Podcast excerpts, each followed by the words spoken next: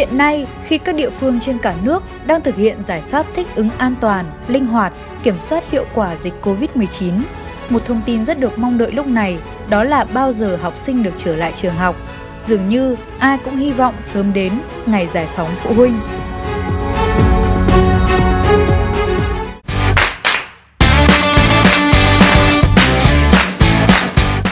Một thông tin rất được quan tâm trong ngày 19 tháng 10 là việc Sở Giáo dục và Đào tạo Hà Nội đề xuất 4 phương án cho học sinh từng vùng, từng khối lớp trở lại trường học. Tuy nhiên sau đó, Sở đã rút văn bản này.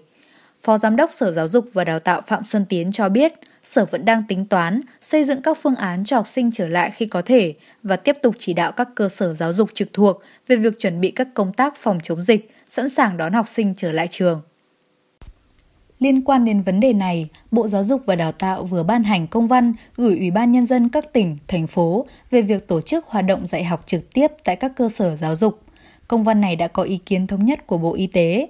Theo đó, Bộ Giáo dục và Đào tạo đề nghị Ủy ban Nhân dân các tỉnh, thành phố khẩn trương chỉ đạo rà soát các điều kiện để tổ chức cho học sinh tới lớp học trực tiếp, đảm bảo an toàn tại các cơ sở giáo dục, ưu tiên tiêm đủ liều vaccine cho cán bộ quản lý, nhà giáo, nhân viên, phục vụ, địa phương căn cứ phân loại đánh giá, xác định cấp độ theo từng địa bàn, cấp phường, xã, cấp quận, huyện, cấp tỉnh thành để quyết định tổ chức hoạt động dạy học trực tiếp đối với giáo dục mầm non, giáo dục phổ thông và giáo dục thường xuyên cho phù hợp với tình hình kiểm soát dịch bệnh tại từng địa bàn.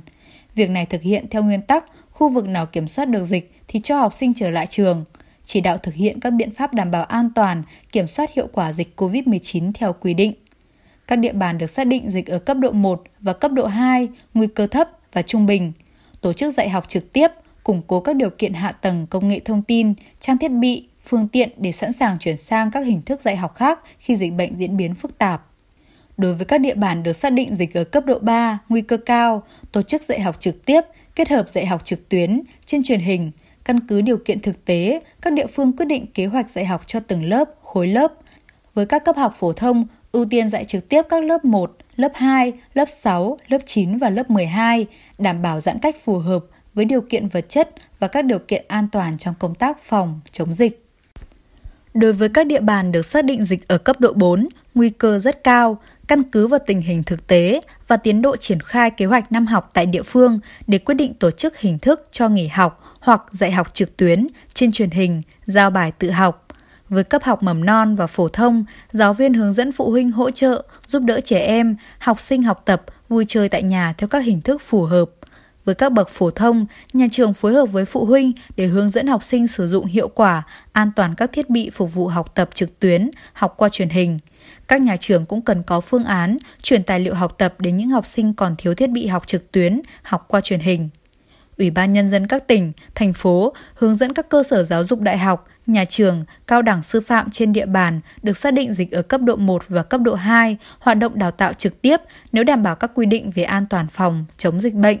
Ở những địa bàn được xác định dịch ở cấp độ 3 và cấp độ 4, các cơ sở đào tạo tiếp tục tổ chức dạy học trực tuyến hoặc kết hợp dạy học trực tiếp và trực tuyến theo tùy phương án cụ thể của nhà trường, được Ủy ban Nhân dân cấp tỉnh chấp thuận.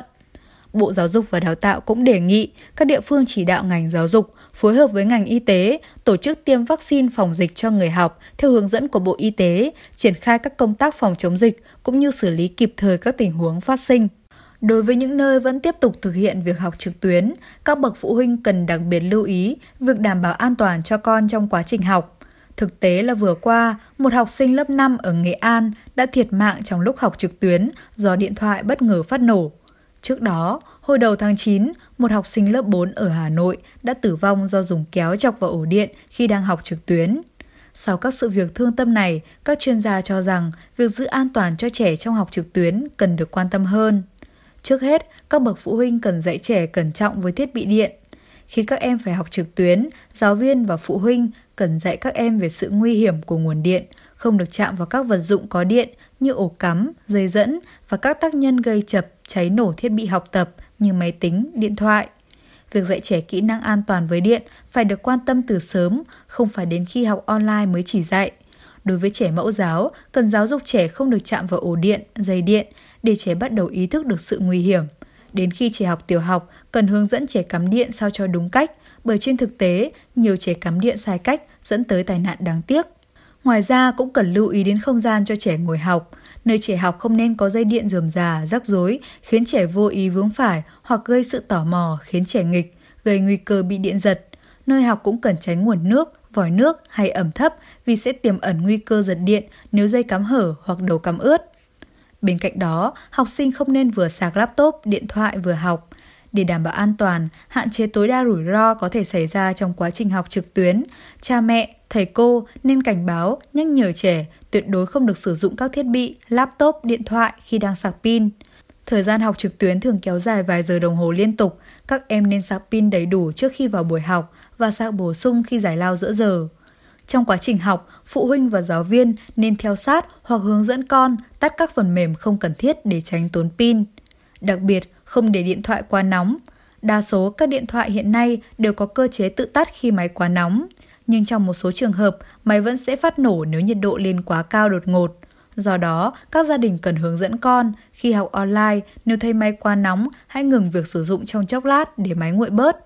Ngoài ra, phụ huynh, học sinh nên để điện thoại sáng ở mức độ vừa, sử dụng đèn gia đình chiếu sáng, không nên ở phòng tối và để chế độ sáng màn hình tối đa. Ánh sáng quá mức vừa ảnh hưởng tới thị lực của trẻ, vừa là nguyên nhân gây hao pin nhanh, nóng máy. Phụ huynh cũng cần thường xuyên kiểm tra bộ sạc bởi đây là công cụ truyền điện từ ổ cắm đến thiết bị.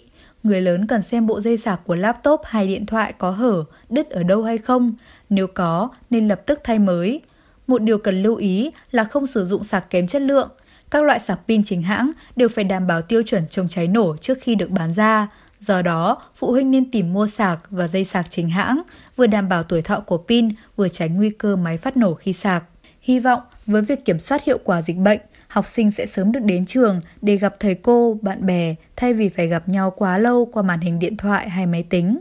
Còn bây giờ, bản tin của chúng tôi xin được phép kết thúc tại đây. Cảm ơn quý vị và các bạn đã quan tâm và theo dõi. Xin kính chào và hẹn gặp lại.